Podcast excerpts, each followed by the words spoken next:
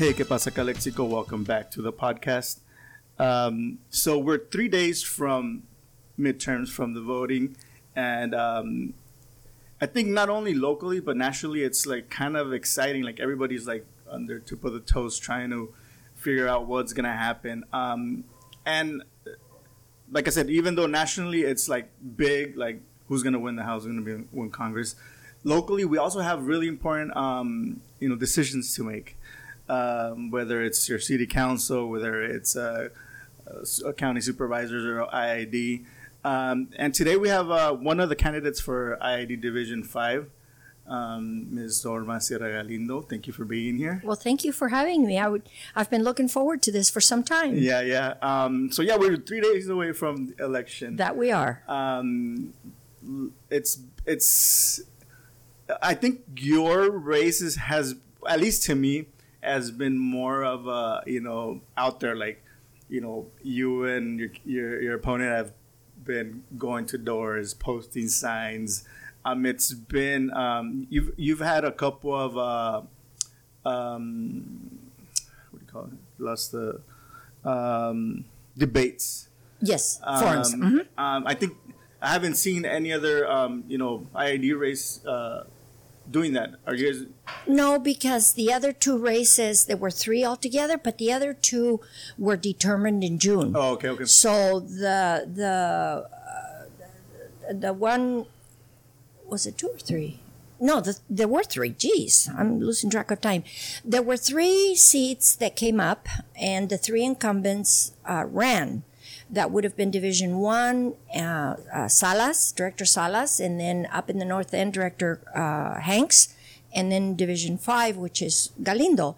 And, but Salas's and Hanks were determined in June. Oh, okay, okay. So they they ended. They ended. And what we did have as a result of that, we had uh, Director Hanks uh, retain his seat, uh, albeit by a relatively slim margin, but he did retain it. And then uh, Director Salas is is uh, no longer going to be a director as of December. Okay.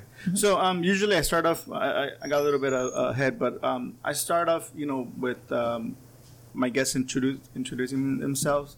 You know, tell us a little bit about you know, because I, I know you're a Valley resident um, for most of your life, right? Yes, I was Uh, raised in the in the Holtville, Calexico area, although I was raised out in the country. So the areas where I lived actually are part of Holtville, but all of my schooling after the uh, my graduation from eighth grade was done in Calexico. So I have a tremendous affinity for both communities. Um, I I, um, I teach at Calexico High School. I've been teaching there for 14 years. Uh, I did leave the valley when I graduated from high school, as a lot of us do.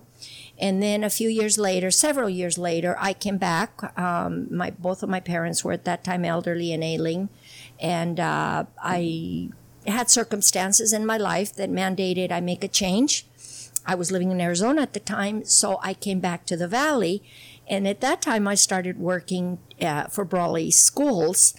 And I just became such uh, a dear member of that community that um, I, I just also have a tremendous affinity for that. And I would like to thank Dick Fergali. I don't know if he's listening, but everything that I am now was because of what Dick Fergali did for me when I came back to the valley. Okay. Um, and then, for, uh, you know, when did you get into you know the Political? yeah?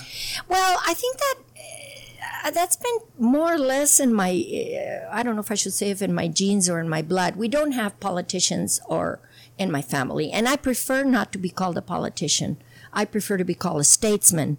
And the reason for that is because I do believe in making and uh, implementing policy, whereas politicians, um, you know, they, they just walk around and spew rhetoric, and, and, and that is not me at all. Uh, but I, I was uh, quite active in my high school, um, and I, um, uh, I was, and I, I, will backtrack just because I think all of this builds to what you are, what you ultimately turn out to be. But I was valedictorian of my um, my graduating class at Jasper, and I was awarded the American Legion Award of Leadership. Um, then, when I came to high school, I was uh, the first uh, Mexican uh, ASB president, female, not Mexican, female, because Calexico had lots of Mexicans. Um, and uh, I was the first female ASB president that the school ever had.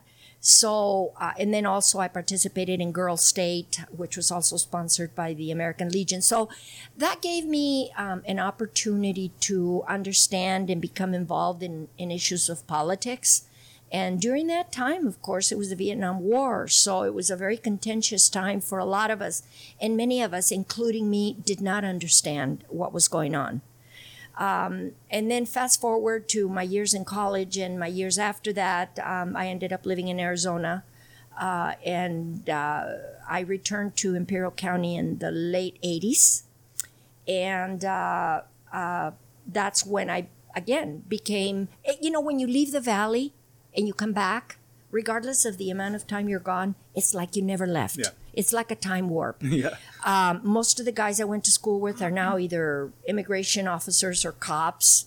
Uh, the girls are uh, teachers, and and so we all more or less followed our trends. But um, when I returned uh, to the valley was when we were um, uh, contemplating issues of selling the water for the first time. The issues with the Bass brothers, I, and and those that know about water sales will know which was just a, a, a group of uh, very, very, very wealthy uh, people from Texas who came in and actually purchased a lot of our land with intention of not farming it or develop, developing it, but actually selling the water. Because those that are futuristic in thought always see what's 30 years down the road. Yeah. And we've taken water for granted forever because we do have the largest allocation of water in the valley uh, actually the valley, uh, actually in country? in, in all of the Colorado, yeah. Uh, but uh, you know, uh, when we look at the at the droughts and we look at what's coming, we look at the building of the coast, how much San Diego has grown, how much uh, uh, uh, Riverside County has grown. People are looking at so what is it that you need? Well, you need the land to build, but you need the water. Yeah. So that's when I started. Um, I started uh, becoming engaged and involved. It did take many years after that, uh, but when Anthony Sanchez was uh, director, this was before we redistricted. I was very concerned about his policies um, or the lack of. Um, you know, Anthony uh, uh, was not, in my opinion, uh, truly representative of of our community and what our community needed to do. And he was very easily swayed by the uh, special interest. So I did. I ran against him once and lost to him by just a handful of votes. Um, so then after that, two years later, um, he had to resign, and then I, I then said, well, okay, this is the opportunity again. I already have a base. My name is out there, and and in be- in between this, I had already uh, because I was in education, I had uh, been elected to the c- community college board of trustees. So you know, you put all of that together, and you you you have the knowledge, and you know the people, and you definitely know the issues. So when I ran uh, to, ta to take over Anthony's seat, uh, I did win, and I won significantly. But that was only a two-year term because it was only to finish Yeah, his term. his term. And so then I ran again for the first full term, and I won again.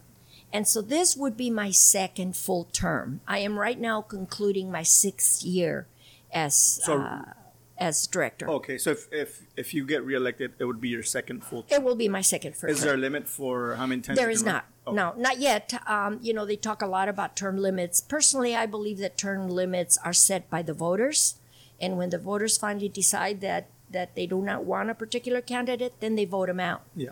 Uh, but yes, uh, I do have, uh, and I, I would like to, like I said earlier, continue and try to finish what I started in the last six years. Um, because a lot of people don't really don't um know the importance of ha- um you know the IID it you know is to our community like Mm-hmm. like you said water is really um It's the lifeblood. yeah um so like um if you kind of like dumb it down like why is it important to have somebody in in the board that's you know um, asking the right questions or or looking out for our community like what are some of the decisions that are like on the table or or um, you see people talking about that might impact our communities?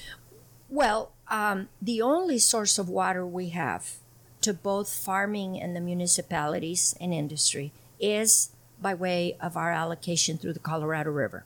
There's no other way that we can get water. Okay.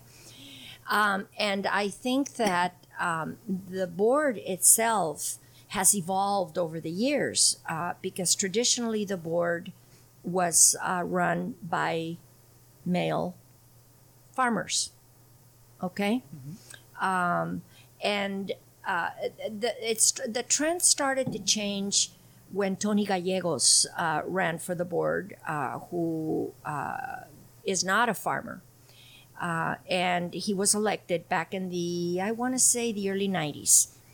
Then he left the board, and then Rudy Maldonado was elected. And, uh, he, Rudy is a, um, a non, uh, he's a former employee of IID.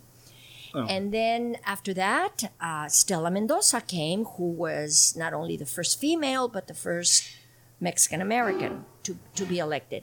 Nonetheless, you have three people that are really not farmers. So the perspective changes. Um, doesn't mean that, that Tony or Rudy or Stella or I included uh, are not uh, pro farming. Um, I, I think that, and, I, and many people will tell you, there has never been anybody on the farm more pro farming than I am. Uh, unfortunately, uh, I am not a farmer, you know, and I am not wealthy. Um, so that sometimes changes the perspective. Uh, and I'm not a man, and that, that's another issue. Um, so um, when we look at what my role is, uh, my role is when I took the oath of office, I not only swore to defend unconditionally the Constitution of the state of California, but to also do my duty as a fiduciary of the water that is everybody's water. Um, it's as much your water who lives in a house with two bedrooms and and you have a cat and a dog and a and a child, as it is for the person down the street who is a farmer and farms a thousand acres. There is no distinction in the in the proprietorship of the water. Okay, and so um, because of the value of the water, not to us as much because we take it for granted, but what this water is worth, um, say in the metropolitan areas like San Diego, and I, I just talk about Las Vegas because they're, they're the biggest takers. Because of what our water is valued, my job is to ensure that we first take care of ourselves and that whatever we have left, we still dedicate that water to developing industry here and to continue farming here instead of selling it and uh, you know enjoying the the fruits of of the sale for a short period of time but the long-term effects can be just absolutely devastating. So what we are looking at now mr alejos is we are looking at a lawsuit that has been brought onto the district by one family okay? Um, it, it, it is a, a, a long established family a long established family in farming. But this family um, portends uh, to claim that uh, that our that that this this family's right to the water is over and above in priority than anybody else's rights. That's number one. And then the second thing it also uh, exposes the thought and the idea after the Judge Anderholt's ruling that the IID is the fiduciary of the water, but because the farmers use 97% of this water, they really are the ones that need to be entitled to the ownership and the distribution of the water. Okay? Yeah. So, how do you translate, like you say, to the layman?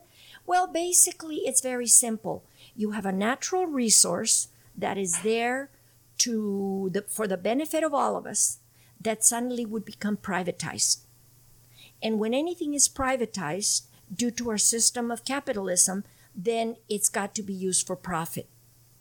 And so then the water takes a totally different value. Mm-hmm. And we look now at how much is this water worth and how much money can we make off of it.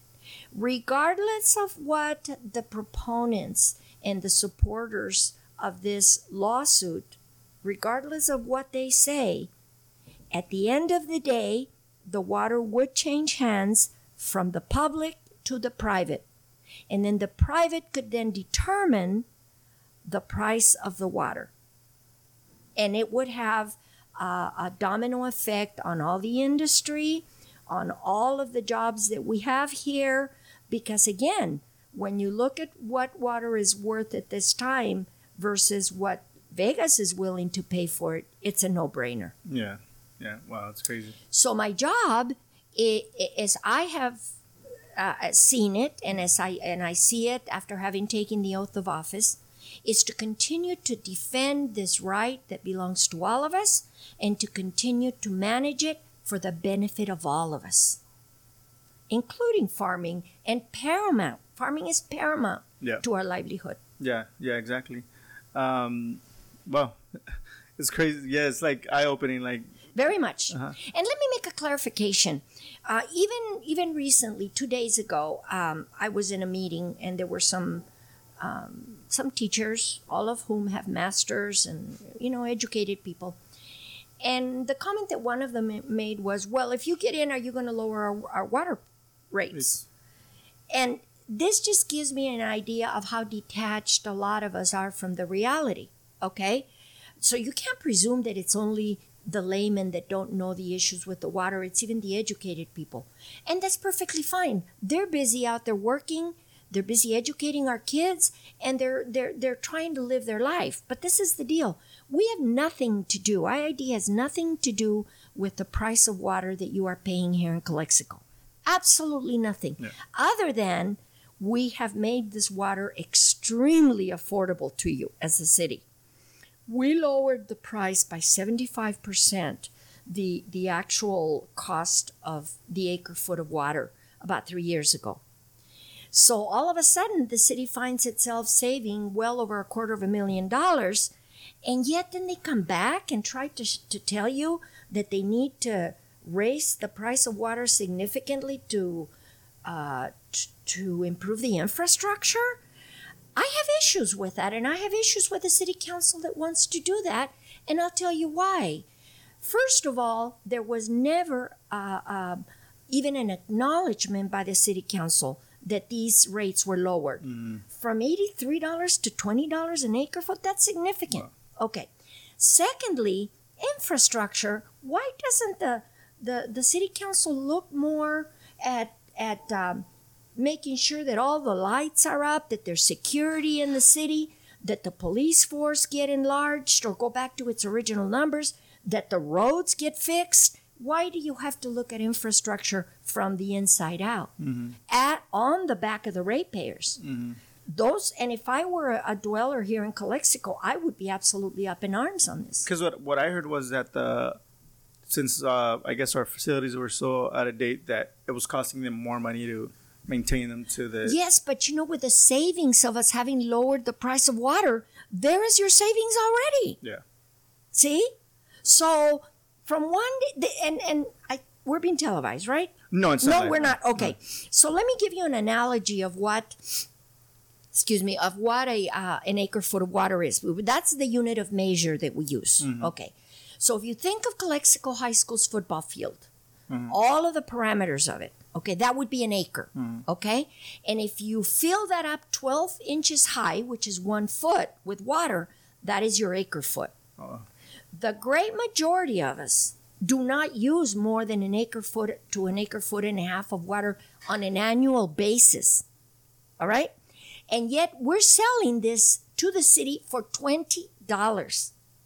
Now, I don't know how much you're paying, but I would assume you're paying about $100 a month for your po- for your water and that they want to raise it to 140. I'm not sure what the fees are. yeah I'm not sure Okay, so just imagine all of a sudden you're paying, let's say the city, for, for the sake of argument, is using 100 acre feet of water to supply water to the city. At $80 an, uh, uh, an acre foot, 80 times 100 is what? $80,000, right? Then suddenly that drops to 20. So all of a sudden, you're paying, you go from paying $80,000 for the water to paying $20,000 for it. What are you going to do with those $60,000? Shouldn't that have been your infrastructure project? Yeah. Yeah. I mean, and this is, and, and, and you know what? I consider myself a representative of all people. Mm-hmm. And who am I to judge or criticize the city council? But the city council needs to look at this, and your city manager needs to look at this. So, it, have enough respect for the people to say, we just want to raise the water prices because we have to pay more for outsourcing the water and sewer, which, by the way, were jobs that Calexico once had, and now those jobs are gone, okay? Because we're subcontracting it with somebody else. And we want to do this, that, and the other on your back. Yeah. Then people will at least know where you're coming from. Mhm. But but these are the issues. These are the issues. And so my job is number one, to continue to, to provide the water as cheaply as possible and to make sure that you have as much right to the water as the farmer down the street in perpetuity. Yeah, and I mean, going back to the, you know, these, this is really, um, um, you know, good information. I hope everybody like listens and really pay attention because it's it's it's big. It's not um, um, it's not like cents. It's a it's a big amount of, of money that will be coming out of uh, out of our pockets. and if- and and then there there are two sides to there are two two side two parts to this this issue that we haven't touched on the second one. Again, let's backtrack. When the district was founded, we are we were given by nature what we call gravity flow, which is when the, when the American Canal was was constructed and the water was diverted from the Colorado River to come down to the valley. It's it it doesn't have to be pumped. It just flows Naturally, downhill. So we said, well, what happens when water drops? We can create hydroelectric power. So we became a power company, and and we are a publicly owned uh, uh, power company. Okay, but it's a result of the water.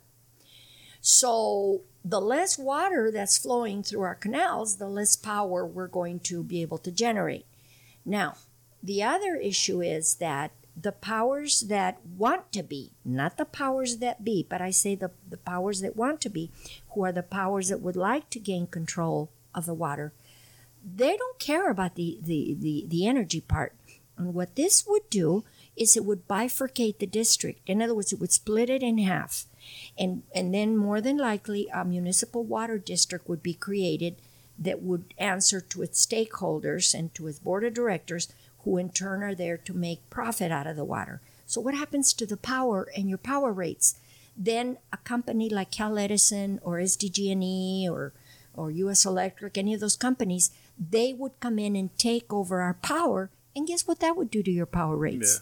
See, I mean, so people people need to look at this as from a holistic perspective. yeah, yeah, because I mean, we use a lot of electricity, like especially during and we create it. Yeah. Now, it, it's really hard to convince people when you say we have the lowest rates in California, and we do, especially when in the middle of August, right? Yeah.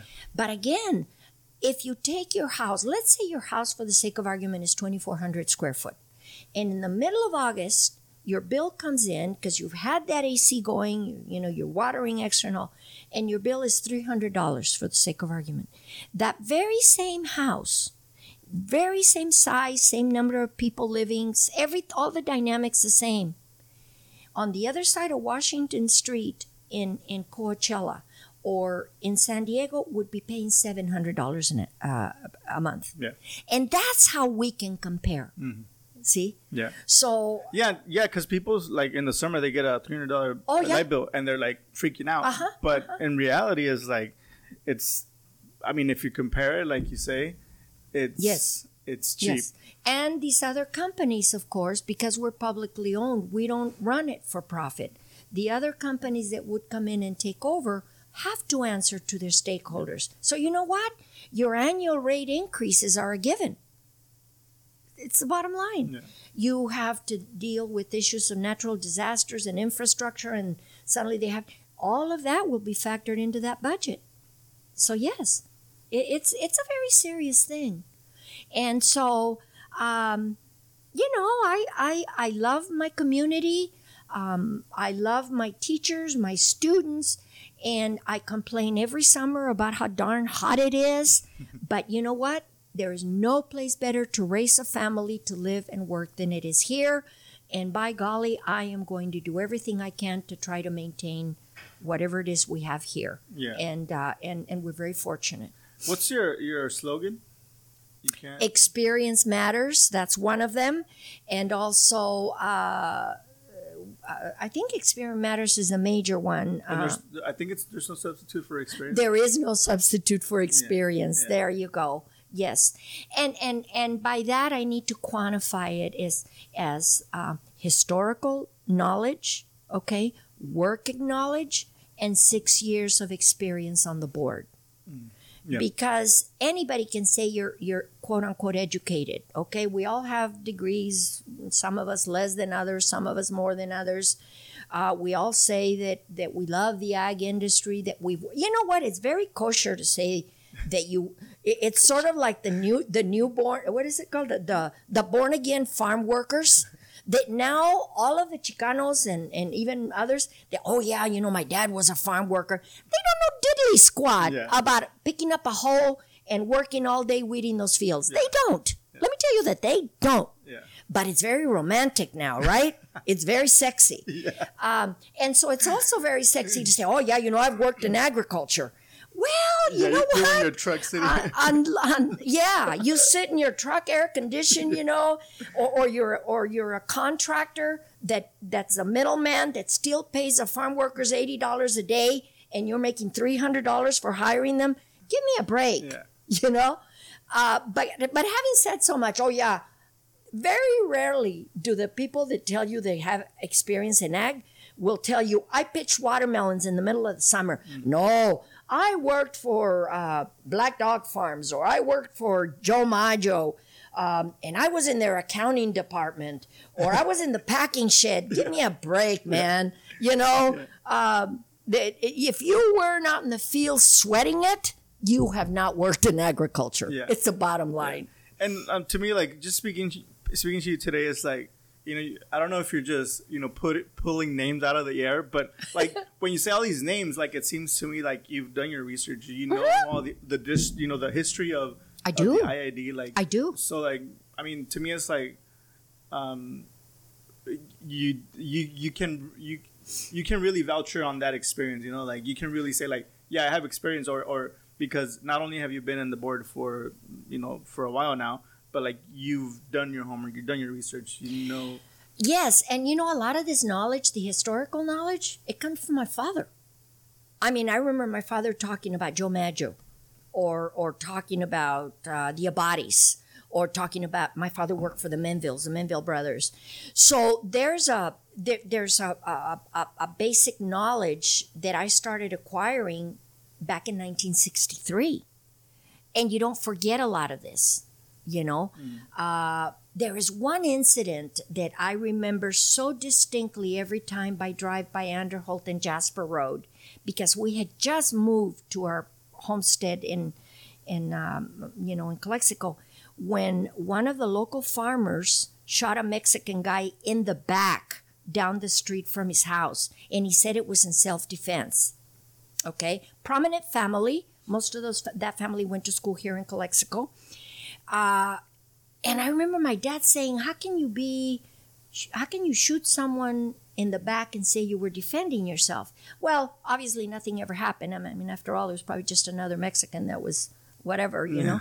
uh, at the risk of sounding uh, crude, but that's how we've been treated um, in many, many ways. But not everybody has treated us that way. We have some farming members that are extremely respectful of us and of our labor and of our children and, and want us to do better. But so it's not really an issue of the bad farmers versus the good farmers. It's really an issue of money and greed versus poverty and you're poor because you want to be, or if that's all you can do, then that's all you can do. And that's got to change. Yeah. You know, because when affirmative action came around, And I would not be here if it weren't for affirmative action. And I've heard people say when they hear me speak, we should have never trained the monkey. okay? I mean, yeah. So, you know what? Uh, for better or for worse, when we awaken, we're a force to be contended Yeah. with. And I'm not talking about the ethnicity, I'm talking about the poor, Yeah, uneducated blue people yeah. that suddenly you have access to books. And my God, watch out. So yeah, going back to that to the never train the monkey. Yeah. You know, um, you're really outspoken. You're really like, Very. como decimos, tiene pelos en, En la lengua. um, you know, have have you gotten any backlash because of that? Like, Absolutely. Absolutely. And the, I think the biggest backlash I have is just because outspoken women are not accepted, even by outspoken men. Okay? Uh, because I have said things, take for example my last forum. Okay? No, my first forum. Uh, a couple of the would be supporters got up and left in the middle of the forum and said, uh, I was disgusted by your by your comments. Um, and and you know that that bothered me because I, like these people. I love these people, and and you never want to disappoint the people you love. Had I been a guy saying what I said, you know what they would have said? He really knows what he's talking about. Boy, he gave it to him. See? So I'm always going to have to contend with this. I've always contended with this. Uh, but I'm 67 years old, even though I still look like I'm 66. so I, I, um, I, I don't have time to pussyfoot around. I do try to be as diplomatic as I can uh, when when the when the need calls for it, um, and um, you know, but you have to call them as you see them because sometimes you are talking to the masses and that's what the masses understand. And actually at the end of the day that's what people appreciate. They will see that you're not really trying to to offend anybody but you know what la, la verdad ofende como la verdad no ofende pero incomoda Ajá. okay so the truth is going to make you uneasy either way you look at it. If it didn't make you uneasy, you can give, you know, flying patoot about what, what is said. Um, so, agarra fama y acuéstate a dormir. You know, I'm, I'm already seen as that, and, and a lot of people say, ah, that's what I love about you, but they'll never, these people will never acknowledge my friendship in public. They don't want to be seen with me there. But, you know, I get all these texts, oh, you were great, you were this, you know, but, but Yeah. it, it's just, it's not a kosher thing.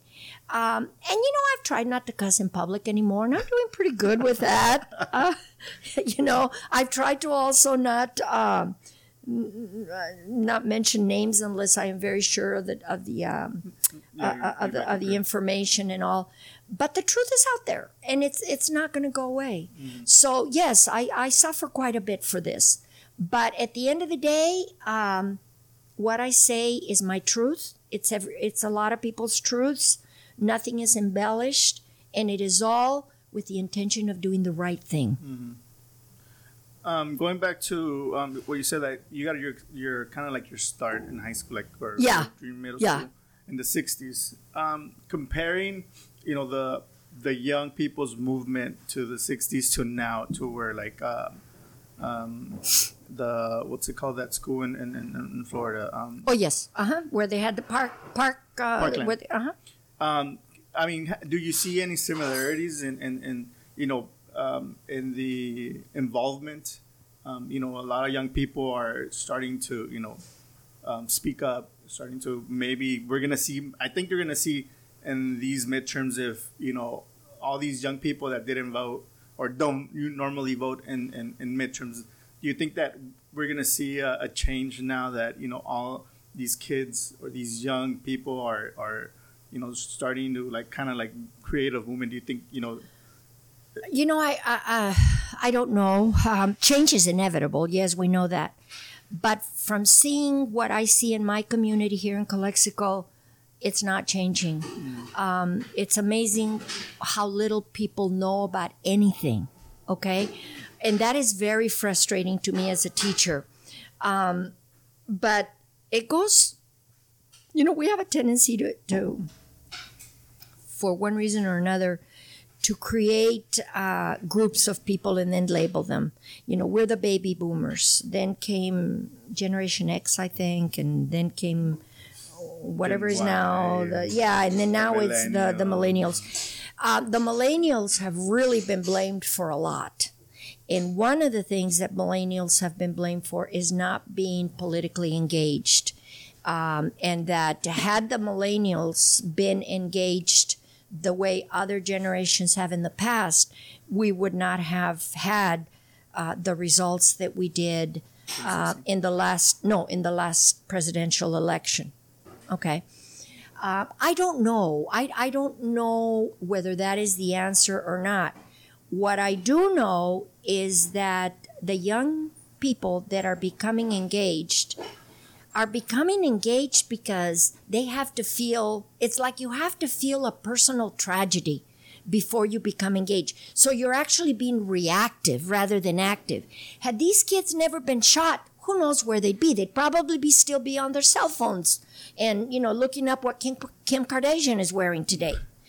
So uh, that that's a tough one. Um, and and and they, but the ones that are becoming engaged, if they become consistent in their message, then they're going to have an impact.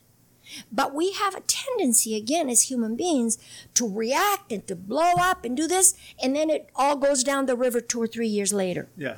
So I don't know. What I do know is that I do not see enough young people standing up to the hatred that is being uh, uh, perpetrated by uh, the the the public figures, whether they be in entertainment or in politics or in anything, uh, that they're not standing up firmly enough to the hatred, to the misogyny, uh, and, and, to the racism. Uh, you know, um, I was just telling my husband last night that what if all of the Mexicans on the other side of the border decided not to come to the U.S. for two days only? What would that do? But you know, we don't have that conscience. Well, I shouldn't say that. A lot of us don't have that conscience. So, how do the young people fit in? Maybe if the cell companies, the telephone cell companies, uh, went offline for a, a month and the kids had to go back to the real life, maybe we would create some some sensitivity. But ah, it looks bleak to me just from from what I see with my own students. And now that you mentioned the, you know, um, you know, people from across the border not Yes. coming, um, something that I don't want to get political, but it's because, and the reason I'm bringing it up is because I don't hear people talking about it, and even though it's a far fetched thing that you know it, it probably won't happen, but it, this person's putting it out there where, oh, I'm gonna close the borders, you know, You mean on the U.S. side? uh huh, like Uh-huh. pe- letting people come in. Yeah. You you might know who I'm talking about. That I do, and let me tell you, we're already here. Ni modo, we're already here. We're not going anywhere. But the thing is that no, no. What I, what I'm saying is that I don't hear people, you know, bringing it up as a conversation. no. Here, especially here, in the sense that you know, um, if you think about it, like I said, it's it's a far fetched thing. It's he's just you know throwing stuff out there and seeing what what sticks, right? But if it would happen, you know, the impact it would have on our community, you know, on our valley it would be like something. Devastating. Yeah, But it takes devastating circumstances for people to wake up and smell the coffee. Okay? So you live in Mexicali, ay, voy a ir a comprar mi pollito, voy a ir a comprar los huevos, you know, because we're so enamored with American products. Mm-hmm. And they are better and they are cheaper. But you know what? They're not the only ones. And sometimes we have to sacrifice. Now, I think that, that the issue also is, and it, it really, but then again, this is one honest man's opinion, is that the caravan, as we know it, there aren't any Mexicans in there really. So what, what do the Mexicans care? You know, the Mexicans are not really engaged. Now, they may be, but I'm not seeing it. I'm not seeing it in the Mexican news media other than your regular coverage. Hmm. See? So if you cannot relate to the plight of of people who have lived and are living under very oppressive circumstances where they they they they they're facing death and and and and and corruption day in and day out. We if we cannot relate and have that empathy then we're not going to become engaged see? What i can tell you is one thing that wor- worries the snot out of me and that is when the president said that if someone throws a rock that we will fire. Well you know what that means? That's an act of war. And we've never thought of well, i shouldn't say never. In our time of going to war with mexico we go to war with Mexico in words and, and, and, and, and diatribe, but not when it comes to guns. Actual. uh, That scares the crap out of me. You know? And that's where we are. That's where we are. Yeah. and I mean, I hate because um, there's a well, I, I, something that I wanted to ask you. Like, do you feel like the political environment is more riled up now, where like it's either you're on this side or on this side, and if you're not on my side, Absolutely. there's a line. Absolutely. Absolutely. It's very divisive. Okay. Um, and it's it's it's up or down, black or white, right or wrong. Um, and uh, neither party, in my opinion, is doing much to alleviate it. Yeah. Yeah, Uh, one party is doing everything to exacerbate it, and the other party, the compassionate party, they're sitting there rolling.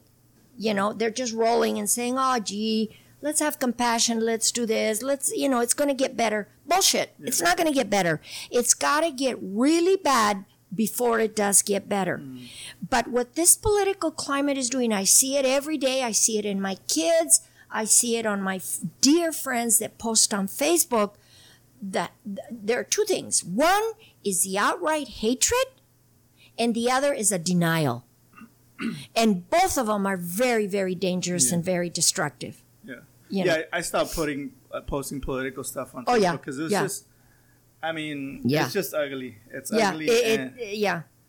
and- The, the only thing that I did a couple of days ago, um, I posted something that I, I read, uh, which was mentioned by a Native American leader, um, because, you know, they were talking about pro president, anti president, blah, blah, blah. And I said, uh, the right wing and the left wing belong to the same bird. I didn't get any negative post on that. And it's kind of hard to argue that yeah. but um, somebody wrote, yeah, but if you wing the bird on the left wing, you can still fly or some such thing. Well, you know what? Uh, emotion. And, and another thing that troubles me is how much, quote unquote, the economy means to people and how much we're giving up just to have a job that pays $20 an hour Yeah.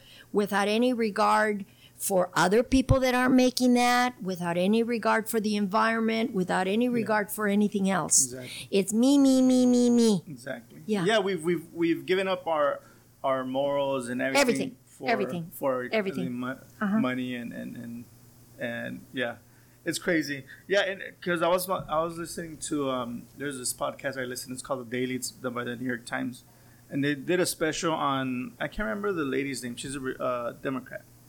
So, but uh, she was a Democrat who was pro life Uh-huh. and, and she she tried to pass this law and it went through blah, blah, blah. but afterwards she got so much hate from her own party Yes. and it's Yes. like it's crazy that it's like uh, this is the democratic party and this is what we believe and if you don't believe in one of them like you're It really limits your ability to exercise what your own personal beliefs are.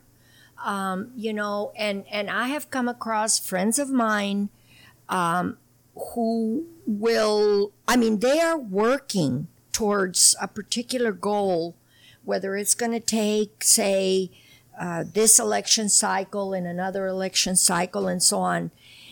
But they're they're doing what they're doing in a very calculated manner because all that matters to them is to elect pro-life candidates. Okay? So if you have a candidate that is, say, a city council candidate that is exceptionally proficient in the city council business, that knows about how to move the city forward and, and, and all of this, has nothing to do whether you believe in killing babies or not. Okay? But because they know that this person may be pro life, they're out to destroy that person's Yeah. career. Yeah. You know, where have our respect and our values gone? And how can we? I mean, what we're saying is everything that we do has got to be based on whether I agree with you fundamentally on one thing or not. You know, and that is is totally against what our country was founded because our country our country was founded on discourse and and and uh, you know on on argument and and there there will never f- not for a long time be another William F. Buckley Jr. and Gore Vidal. They you talk about the left wing and the right wing of the bird, and yet they were civil, they were respectful, they couldn't i don't think that there was anything they ever agreed on and yet they'd walk out and didn't want to kill each other. And over and above that they did not inflame their base. Yeah. and right now all we're doing is i it must be all this pent up anger that we've had over generations that is inflaming us and we at the end of the day don't care. You know? So it, it, it's and it's very hard to maintain uh, composure and, and a diplomatic uh, demeanor when uh, things are around you are just exploding left and right. Yeah. Yeah, Yeah, and then like you said, it's it's both sides. It's not It is. It's not It only one is. side. It is. and it's it's sad and scary. It's and- very scary. And I tell you to what, my son is going to be 36 years old. I've done what I think a relatively moderate to good job in raising my boy. But you got little ones. Hmm. What are you going to teach your kids and how what are they going to be facing 10 years from now when they're 18 and, and can vote? Hmm. What are what are they going to inherit from this mess? Hatred? Misogyny? Racism? Hatred t- towards poor people? You know? Yeah, Greed? I don't know. It's it's a tough one. yeah. And the thing is that it's on TV every day. You know, Of Like, course. but of course. you can't really escape it. It's- But remember, you can. You can Yeah. because you can shut down the TV. And it is. It's it's very easy to blame. But at the end of the day, who is paying the rent? Who has got control over who sits at the dinner table with cell phones or not? See, yeah, exactly. it's a lot easier not to. Let's agree with that. Yeah, it is. But I mean, I guess like there's a lot of people who are gonna argue with you. Like, Oh, sure. How are you gonna take their their their technology? How are you gonna take? Did- you know, their that's part of. Oh, sure. It's the new wave. And I'm not denouncing that, but this morning I was listening to a report on NPR about a school in France. I don't know if you listened to it. There's a school in France that made the move through their board and administration to take away the kids' cell phones Oh, yeah, for one month to, to do a study as to what were the repercussions. Well, there were less school fights. There was definitely no cyberbullying. Kids became a lot more sociable. They became a lot more engaged. They were actually remembering lessons. I mean, and you know what? You cannot argue against facts. Yeah, See? and the thing is that it's kind of hard, like to me, because you know my young my youngest is ten, and you know he doesn't know life without technology. Technology. right? Yeah, they're wired mm, for it. So, but there's times where like, like he'll bring up facts, and I'm like, this is this he's lying, right? Or he's just making up. And he's true. Yeah, and I look it up, and he's right. I'm like, where did you hear that? Oh, I was watching uh, this YouTube video or whatever. I'm like, so like it's like, But, where? the, but the- let me interrupt. But Uh-huh. the thing is, are they facts that are needed for us, or are they just facts that it's because you you need to know the that? times where he's surprised me is like historical facts. Excellent. Abraham Lincoln Excellent. stuff, oh, beautiful. stuff, like beautiful. stuff like that. Yeah. So like that's the times where I can remember where he's like, he's told me something. I'm like, I'm like, So he's Uh, escondidas, he's, like, yeah. he's engaged, and that's the thing. As a teacher, I think I have to always give my kids credit. They have a lot of knowledge. It may not be terribly useful knowledge, but they have a lot of knowledge, and uh, and, you know. But here I am when I give the kids uh, a pretest on wars, and I ask them, uh, name me three big wars in the world. And inevitably, straight across the board, the first one they mention is the Cold War. Which It's not even a war, okay? And so to go back and try to teach that, that's really hard. Uh, once in a while, I do have this one student that graduated last year. When I asked if anybody knew what the name of the plane that dropped the atomic bomb on Hiroshima and Nagasaki was, one student knew it. Not only did she know it, but she knew who the plane, what the name meant. And I got on my knees and said, There is a God, because out of this one kid that knows all this history, something's going to come out. yeah, But but I think we do have to be uh, accepting of the fact that the knowledge that kids need now is not the knowledge that you and I needed. You know, it would be wonderful. But you know what? Everything comes full circle. There will come a time when kids are going to need to know what happened during the Dark Ages and what happened during the the Renaissance and so on.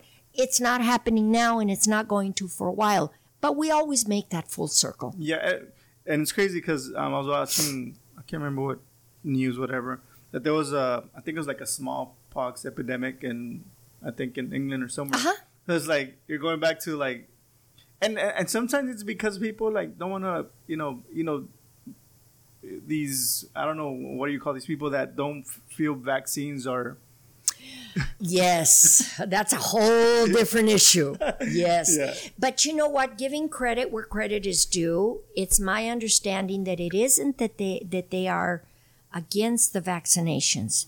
They are against the way that vaccinations are administered. And if you read all the research that Joseph Kennedy has done on vaccinations, out of the there are very there's a handful of, of companies in the world, but in the United States in particular, that are totally protected by the U.S. government for what they do and don't do and how they do it.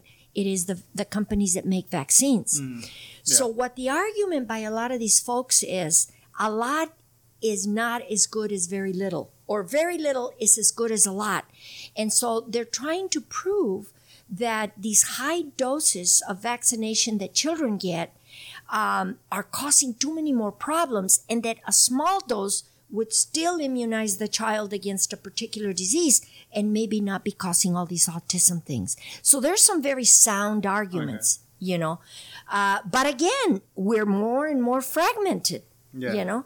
And it's I think it has to be allowed with uh, you know, social media. Yeah, absolutely, absolutely. Um, and going going back to social media, um, I, I felt that during June, um, the June elections, yes. um, you, you used your social media involvement really well. I did. Well, I didn't. I have two very talented people. One of them is a former student, and the other one is a protege. That again, they're wired for it. I wouldn't know how to upload something on Facebook more than I would know how to get to China. You know. Yeah. Uh, but yes, and uh, and that uh, it's amazing. Oh, I saw you on Instagram or Yeah, I- Facebook or whatever. I It- saw you on the yeah. daily on Instagram. It's like, oh, this is Yes, again. and Yeah. I don't even I don't have Instagram, so I don't know what that is, you know. Uh, and I don't carry my cell phone with me. Um, um, I, I do check my messages, but that has proven to be it's been it's been interesting because um, it's proven to be also again a, a conduit for people to vent. Uh, and there are some people that have come out with some very vile, vile comments yeah. whether it's true anger towards me or just anger within themselves and the world. And that's one of the reasons why I stopped, determined. stopped Yeah. doing the Facebook Live thing because Yes, it's distracting. You you have a Very. I have a guest that I try to, you know, talk to, have a conversation, make the person feel comfortable. And and if I'm on f- looking at Facebook, like the comments that people are Uh-huh. Leave, leaving on the comment section, and the person's doing the same thing, you know, that's it, it makes, distracts you. it- it- no, not only that, but it's uncomfortable. Like yes, like is she seeing all this, this Yeah. this things the Yeah. things that are putting up the people are putting up there's like i was like you know what i'm gonna stop doing the Yeah. facebook live because um yeah it's just like you said it's it's a way to vent and it's a way to um people to have free speech which is you know okay but you know at the same time you got to be respectful for you know who, whoever is I don't know. There's limits, I guess. Yeah, and Gilly saw that all the time. When Gilly Mm-hmm. Yeah. used to do his podcast, I I want I did it twice, and all these comments would come up that were so out of this world. But again, you know, todo mundo se pasa, and and uh, and and we understand that. So maintaining a balance um, is is uh, is very important. What we did when we got negative comments, and we, we didn't get as many as we thought we might. If they were outright uh, offensive, we pulled them, and I think I bet you we didn't pull more than two or three of them. Um, if they were just hateful, we answered to them and let them go. Um, and it was interesting because not too long ago, we uh, two or three days ago, we had a, a pretty hateful comment come up. We didn't know who the person was, so we looked it up. Well, all of these persons' friends, first of all, most of them aren't even in the valley, and they are all friends of the opponent. So it goes to show, you know, you Yeah. take your sides, and there's nothing that's going to do to change. Um, but it is a good forum, and it is part of the future. Uh, how many 60 year olds year old voters are looking at my ads on Facebook to make a determination. That I don't know. Yeah. But I think as time progresses, in two more years when we have the next election, you might have more than you think until eventually everything may be done through. Uh, Social media. through through the social media, I mean that's manifested by the low uh, circulation of newspapers, and you'll say, "Oh, you know, did you read that in the paper?" No, I don't read the paper. Yeah, it's sad because I Uh, mean, is. it's it's a it's a solid way of, of putting out information. And it's immediate. Uh, It's yeah, immediate. yeah, you know. and it's and and it's good. It's information that needs to be. I mean, it's research Yes, information. It's, needs to be it's- disseminated. Absolutely. you know, it's not somebody sitting at their de- computer and typing away Yeah. what they feel or what you know their thoughts. Yeah. It- It's you know factual stuff. Yeah. And and and I mean that's a lot of the things that um, people don't understand or, or look through when they're reading a news article Yeah. on- on Facebook. You know? Yeah. Most of the times it's it's you just got to look at who, who it's coming from to know whether it's Yeah. you know truth or or or just you know and and and that goes back again to how we we we're very trusting and and I I'll use my students as an example. I said, okay, you guys need to do a research on uh, who invented the artificial heart. Well, they hit artificial heart on Google and they get two million hits. But you know what? They're not going to go beyond Wikipedia. See, so that's where we have to be the ones that teach them to scrutinize. And okay, read Wikipedia, but then go to hit number 120 and see what that says, and then you'll begin to find opposite views and, and opposite uh, types of information. Um, but again, we live in an instant world. We want instant and immediate rewards. And if you can Google it and it's there, even though you're not going to retain it, there it is. yeah And that's what we battle, I think, as teachers, is we have to stay, you know, we're expected to teach the kids many things and to at least retain them till they take their, their next test. And, and boy, that's a challenge, Yeah. you know. um turnout uh, voter turnout like how, what do you what are your thoughts on that Voter Especially turnout? here especially in the valley Well, the Valley runs on high voter turnout uh, election years. It's between 19 and 22 percent. Don't quote me on it, but it's around that. Uh, we have 179,000 people that live here, and I want to say somewhere between 50 and 55,000 are registered voters. Okay.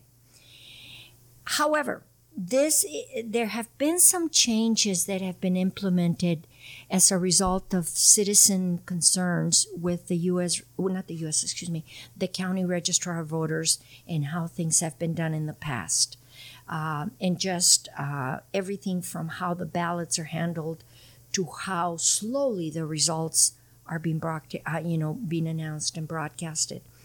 So this committee has brought about a lot of changes, and the county, to its uh, to its credit, uh, this year they have the little voting mobile unit, and they've been parking it at the street fairs and so on, with the only with the idea of encouraging pe- more people to vote. So, as of last night, we were discussing the number of people, and there are now, I think, at the registrar's office as we speak, 6,000, approximately 6,000 absentee ballots that have come in. That's a very large number. I think compared to the last election, it was 3,000. Part of it, I think, has got to do with this promotional uh, activity, with this encouragement, but uh, a lot of it also may have to do with the fact that it is a high turnout election, but we are expecting an, a, a turnout of well over 22%. We'll see. And do you feel it's because of the national thing that, you know, the. Could be. Could be. I think uh, everything that happens at, at the national level does have a tendency to trickle down locally, you know. Uh, here in California, we have a gubernatorial race. We have some very serious propositions that are up. That that we're, there are people that are out there. I'm only there to vote no on this proposition or yes, regardless of anything else. Um, so I think it's a combination of everything. Um, but you know, uh, starting next year, uh, because a lot of the people choose now to vote absentee. Okay. And then our registrar of voters has also made a lot of the precincts mail in precincts. I used to be able, I live out in the country and I used to be able to go to the Barbara Worth Country Club and just vote. And it was, it's like going to the bank and handing your own cash, right? Then about two elections ago, I started getting my absentee ballots. So now you got to fill it in and send it in. Okay. 68 cents or 72 cents. I can't remember the amount. Starting at the at next year, I want to say 20, 2019, uh, you do not have to put a stamp on your ballot to send it. And today, as we speak, San Diego County Board of Supervisors uh, passed a resolution that if you send your absentee ballot without sufficient postage or without postage at all, that the county will absorb the cost so the ballot is counted. Because we are in an era of voter suppression, okay? Any, and it's very easy for you to say, how could you not come up with 68 cents? Well, you know what? There are some people that can't, and there are people who are going to forget. And there are all kinds of things. Or people that, ah, I, I don't want to go to the Yeah, post I don't office. want to go to the post office and I don't have any stamps now. So, on the one hand, we tr- keep trying to make it easier. On the other hand, we keep making making it harder. Um, fortunately, I think that the that the, that the courts are still working in favor of the voters, of the disenfranchised voters, and at, but, the, but the problem again is, are they going to vote? Are they going to vote? Are they going to get out and vote? And it's great that they turn out and vote today. Are they going to go out and vote in, in March again? And so on and so forth. And those are issues that we need to continue to address. I mean, look at the race in Texas with Beto and, uh, and, and, and Cruz, you know? For all intents and purposes, if all the people that follow Beto voted, he'd be a shoo-in. But the you know the the statistics are not in his favor. Yeah. So again, apathy will take you only so far. And I sometimes, when I hear people complain, I just say, you know, did you vote? Well, it doesn't make any difference. Well, you know what? It does.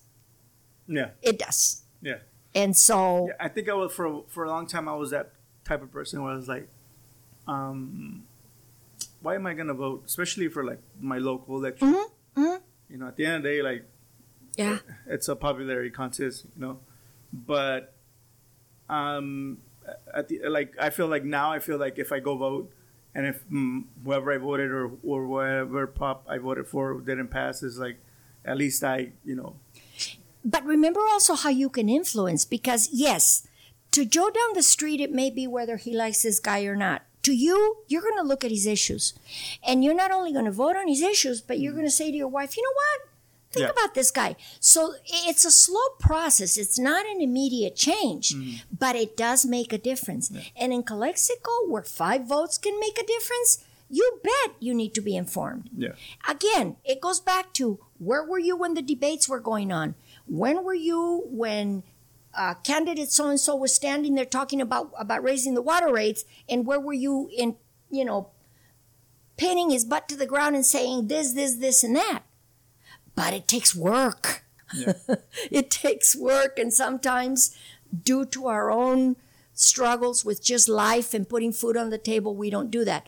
But again, we have to make this a priority because our country is in very dire, serious And this is one of the one of the places where we could I feel that we could use social media a little bit better. Indeed, Um, indeed. where we can't go, but at the end of the, like somebody did a Facebook Live or uh, it's on YouTube. um, I feel that we. I feel like I, I feel repetitive because every every guest, Yes. almost every guest I have, I, I bring up the same subject where, you know, this kind of a venue, a podcast.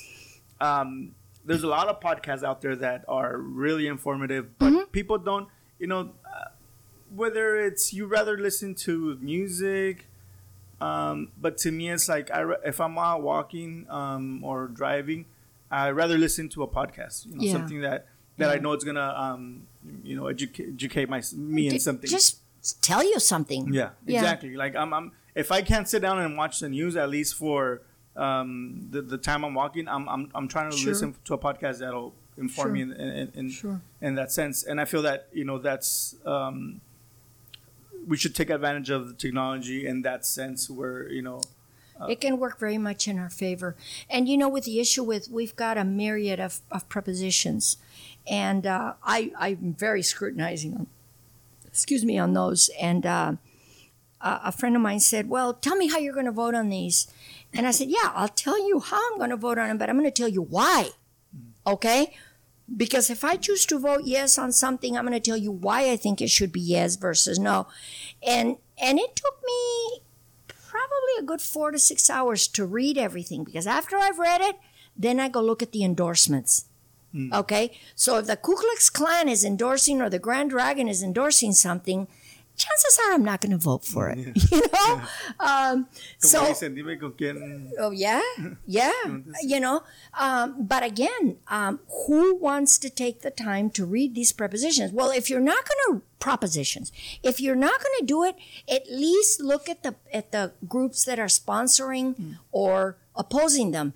And if you seem to fit, say with AARP, the the senior citizens, if it's opposing it, then it's probably something that would affect you as a senior citizen, and at least use some kind of judgment. yeah I, I mean not 100% but you're a little bit more Yeah. you know One of the things that just fries my gizzard when I read the ballots is the interpret the translation of the uh, ballots into Spanish. Yeah. Oh my God, it's embarrassing and it's misleading. Nobody's taking them to task. yeah You know, it is definitely not user friendly. But you know that's what. And word of mouth sometimes is the best. The best. Uh, advertisement but you all have to have a reason why are you voting no on this or, or Yeah. why are you voting yes and then if you say it and you fit into that agenda all power to you Yeah, I mean, it, it could be a, a you know dinner conversation where Exactly. like, you look at the va- Exactly. and like oh Yeah. And then there are those that are going to vote directly on the party line. And and and this is, you know, if you are a staunch member of a particular party, you can have the devil as a candidate, but you're going to vote for it because of your loyalty. That you can't change, move on. uh-huh. yeah Go to those that you can be able to change. yeah exactly exactly Yeah. um you mentioned Gil earlier Gilly, Gilly, Gilly. um how do you feel the, the involvement of like in especially especially like in local politics you know like Gil Uh-huh. you have David here um I don't know in other places but you know there's I feel like there's a lot of um last year we had um Angel Esparza was uh, also Mm-hmm. relatively young how, how do you feel like um, younger people getting involved in, in like their local politics Well, uh, let me use Gilly as, as an example. Um, Gilly, in the course of the last three years that he did his pos- podcasts, uh, was a diamond in the raw. Okay. And the best thing about that is that Gilly learned a lot, regardless of what we uh, did or didn't do or agreed or didn't do.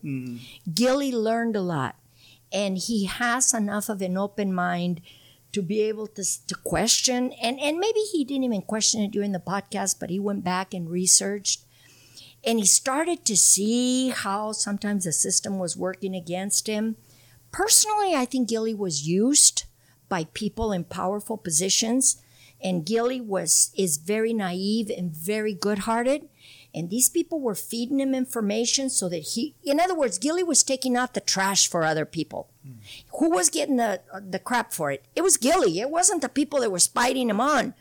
So I'm glad that he stopped and smelled the coffee and realized I'm not going to take out your trash. I don't care if you're a supervisor or whether you're the head of this department or not, because people were living vicariously through him, and uh, and they were manipulating him. And out of his own kindness, he was doing it. And in the course of that, he made some enemies. yeah Okay? But at the end of the day, Gilly learned a tremendous lesson. I think he really found where his place in society is, where his place is in Brawley society, and he decided to become engaged. And anybody that does what Gilly did has got my respect unconditionally, a hundred percent. Yeah. A hundred percent. Um, my job is when I see these young kids, you know, they're all full of it. My job as a teacher, of course, I never forget that, is to take them aside and say, calmala, calmala, you know. But that comes with youth. I used to be no different than that. And hopefully, they're not going to be so in love with themselves or so uh, so uh, narcissist that they're not going to listen to you. Young people are like sponges; they suck up the knowledge that you give them, and if they know you're doing it in goodwill, they're going to take it. It may take a process, some time, but I encourage anybody to, to to start, you know, but don't take anybody's trash. If somebody comes and tells you, "Oh yeah, you know, I want you to attack." Uh, the supervisor or this because he did, did this and that. And out of your kindness of your heart, you say, yeah, you know, that guy, did. you know what? No, you come on my show and you attack him. Yeah. And hopefully Gilly learned something from that because he was used. And, uh, but, you know, Gilly is now in a better position. And I have a feeling he's going to win this election. And if he shouldn't win it, he's got his name out there. And only two years from now, he can run again. Yeah. And, and well, I interviewed him, um, mm, was it like a month ago? You did? Yeah. And I mean, it's he's a different Gil. Very, very. right. He's very introverted when you know him personally. You know that. Yeah. you know um, and and when you put him behind a mic or a camera he, he turns into is he, he's a jekyll hyde No, but the thing is that um, even after like him behind the mic, Uh-huh. he's he's like focused. he's now focused yeah He he, he Yeah. knows where he's going. Yeah. And yeah you know, I'm ex- I'm excited for him. Like I am too. Um, hopefully, I am he- too. He wins, and, and yeah, I mean, like you said, it, it's good that you know young people are getting involved.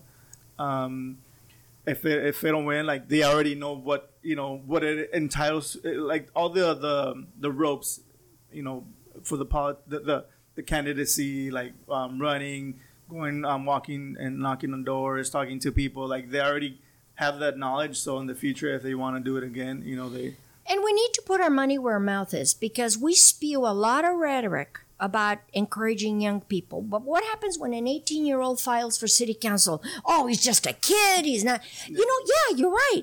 But it is our job to teach him que se dé sus chingazos y aprenda. Mm-hmm. You know let him learn by by hitting himself on the pavement but you've got to encourage that. You cannot discourage that Yeah. unless it's the grand dragon and then maybe you can do something about that. Yeah, because at the end of the day, like ten years from now, twenty years from now, that person can become, you know, they will if they if they or- stay focused they will yeah, they will. They'll, they'll all be involved at a at a young age, Yeah. and in the future, they'll be, you know, a, a great. So it's important that they pick some of the seniors, uh, the senior statesmen locally as their role models and get grandfathered by them and, and, and learn the ropes. Part of being young is I know it all and I know how to do it all by myself. Well, that's not true. Neither one of them is true.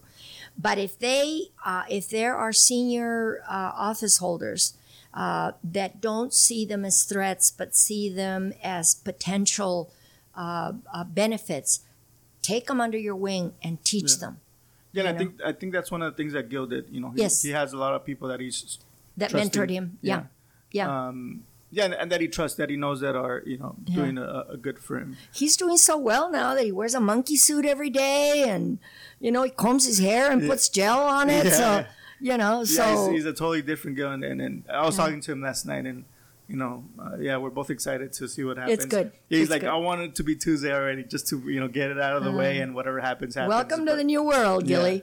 So you know, we're already an hour and fifteen minutes in. Oh my believe it or God. Okay. Um, you know, we touched a lot of topics. Um, I feel like you're a very knowledgeable person. Um, Not about technology, Mr. Alejos. yeah, yeah. Um, I try not to um, be, you know, uh, uh, like put on my, uh, especially on my podcast, put out, you know, Antagonistic or, or just like say like, oh, you know, vote for this person. Um, because you know I, I'm just here for the information for Mhm. people out in, in, in the valley in Calexico. Um, but you know, this this Tuesday, you know, we're we're, we're having the elections. Um, you know, at least you already heard the people out there heard your story, heard where you're coming from, heard what your thoughts and and, and, and, and what your plans are for your IID, and maybe they'll have a better um, understanding of what it is, you know, to vote for an IID candidate, and yes. and they'll take um, into consideration, you know, both candidates and, and see what. I, I don't know Mr. Zaragoza personally. Um, he if, would would he not come on your podcast? Um, yeah, but I didn't reach out, or I, I was busy oh, these couple okay. of weeks. Um, um, and it's kind of hard for me, like, um, yeah, yeah, know, like you said, like I can't go to a debate because you know I have my taking my kids to practice. Oh, sure. Uh, so sure. this is um, Saturday mornings is my only window of opportunity right. to do this because right. I have to go home after this and edit and stuff like that. Oh, sure. So it's it's a process. Um, but I mean, I'm sure that if they want to reach out to him, like he'll he'll talk to people sure. who are still undecided.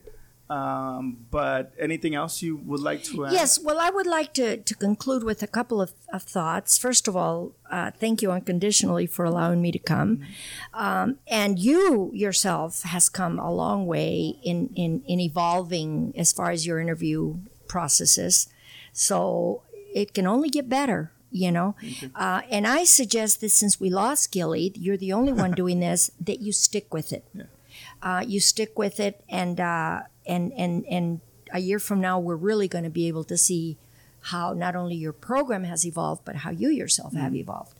Okay having said so much um, uh, I, I, think that that uh, my, my closing statement has got to be that anybody in Imperial County who lives here and who uses water has got to be very, very aware of the implications of what we are facing if this lawsuit that the farming family made would stand. Okay?